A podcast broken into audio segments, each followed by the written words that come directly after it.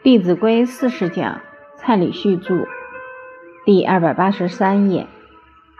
当我看到海瑞这样的气节，又看到他一生的介绍，心里很感动。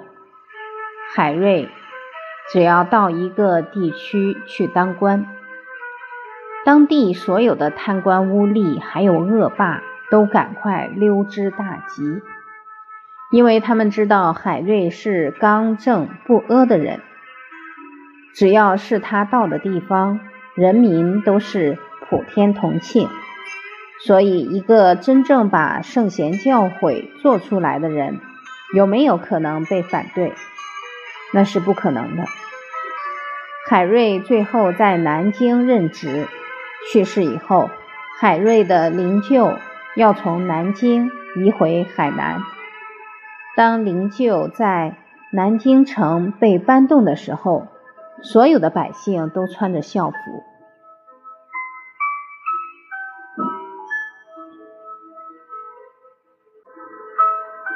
如丧考妣，就好像失去了父母一样悲伤。所以，我们从这里可以看到，得道者多助，真正力行正道的人，一定会赢得民心。为什么文言文会被废？不要怪别人，怪所有读圣贤书的人没有好好把它演出来。所以，只要我们现在学一句做一句，相信一定可以扭转世人对于传统文化的误解，而且会更进一步，起而落实，起而学习效法。当我们已经升起了要替。家庭要替社会、要替祖宗付出的心，我们就要时时信守我们的承诺，守信用，也不能挑对象，一定要童叟无欺。所谓是非宜勿轻诺，苟轻诺进退错。只要考虑清楚，答应了就不可以后悔。汉朝有一位太守叫郭吉。有一次路过他管辖的区域，很多小朋友围过来跟他问好。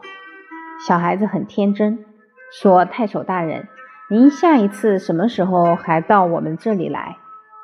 郭吉对孩子也很恭敬，孩子的话他也没有怠慢。他估计几个月之后的某一天又会到这里来巡视，所以就跟孩子讲了那个日期。后来。孩子欢送完，他就散了。等到他再到这个地区来巡视，比他讲的那个日子早了一天。他的随从很自然的要进城，他就说不行，我已经跟孩子有约在先，所以今天我们就在郊外的野亭子住一晚。第二天，郭吉才进城，果不其然。那些孩子也在那里等他，所以光武帝对郭吉非常尊敬，还称赞他贤良太守，信之至。他的信用已经到了极致，没有缺陷。郭吉最后活到八十六岁，无疾而终。所以守信用要不分年龄，不分长幼贵贱，对任何一个行业的人。我们都不要轻慢，应信守我们的承诺。诈与妄奚可焉？假如我们不守信，还要找一些借口来掩饰自己的失信，那就是淌眼识争一孤。到最后，你的名声可能就会越来越差。当然，天有不测风云，人有旦夕祸福。很有可能你确实很想守信，但出现一些状况让你无法实现诺言，这个时候怎么办？世间的事一个字可以解决，诚。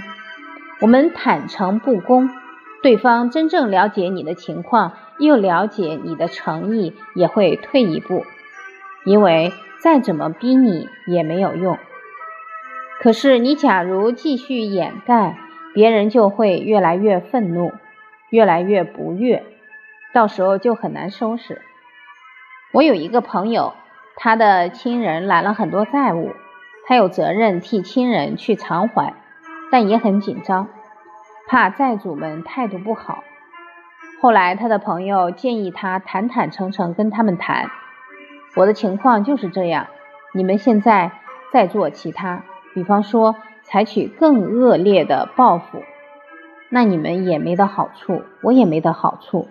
我现在是诚心要来还钱，我每一个月还一部分。跟他们很坦诚的讲出来，谈的也很顺利。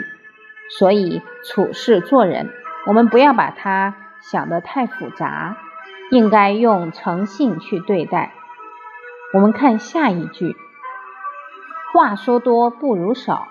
所谓言多必失，讲话确实不可以滔滔不绝，因为你滔滔不绝，很多话还没有思考清楚就说出去了。一说出去就怎么样，收不回来，所以才要三思而后言。在《易经》里面有提到：吉人之辞寡，躁人之辞重。贤明的人言语少，急躁的人言语很多。一个人滔滔不绝，他的心安不安？不安，很急躁，很没有安全感。处于这样的心境，就很容易说错话，很容易得罪人。俗话说“祸不单行”，那都是心没有主宰，才会一而再、再而三犯过失。所以心要能静得下来。当言语少的时候，心就比较平和。人心一平和，对于所处的环境发生的事，就可以明白清楚的去观察、去关照。就不容易出差错。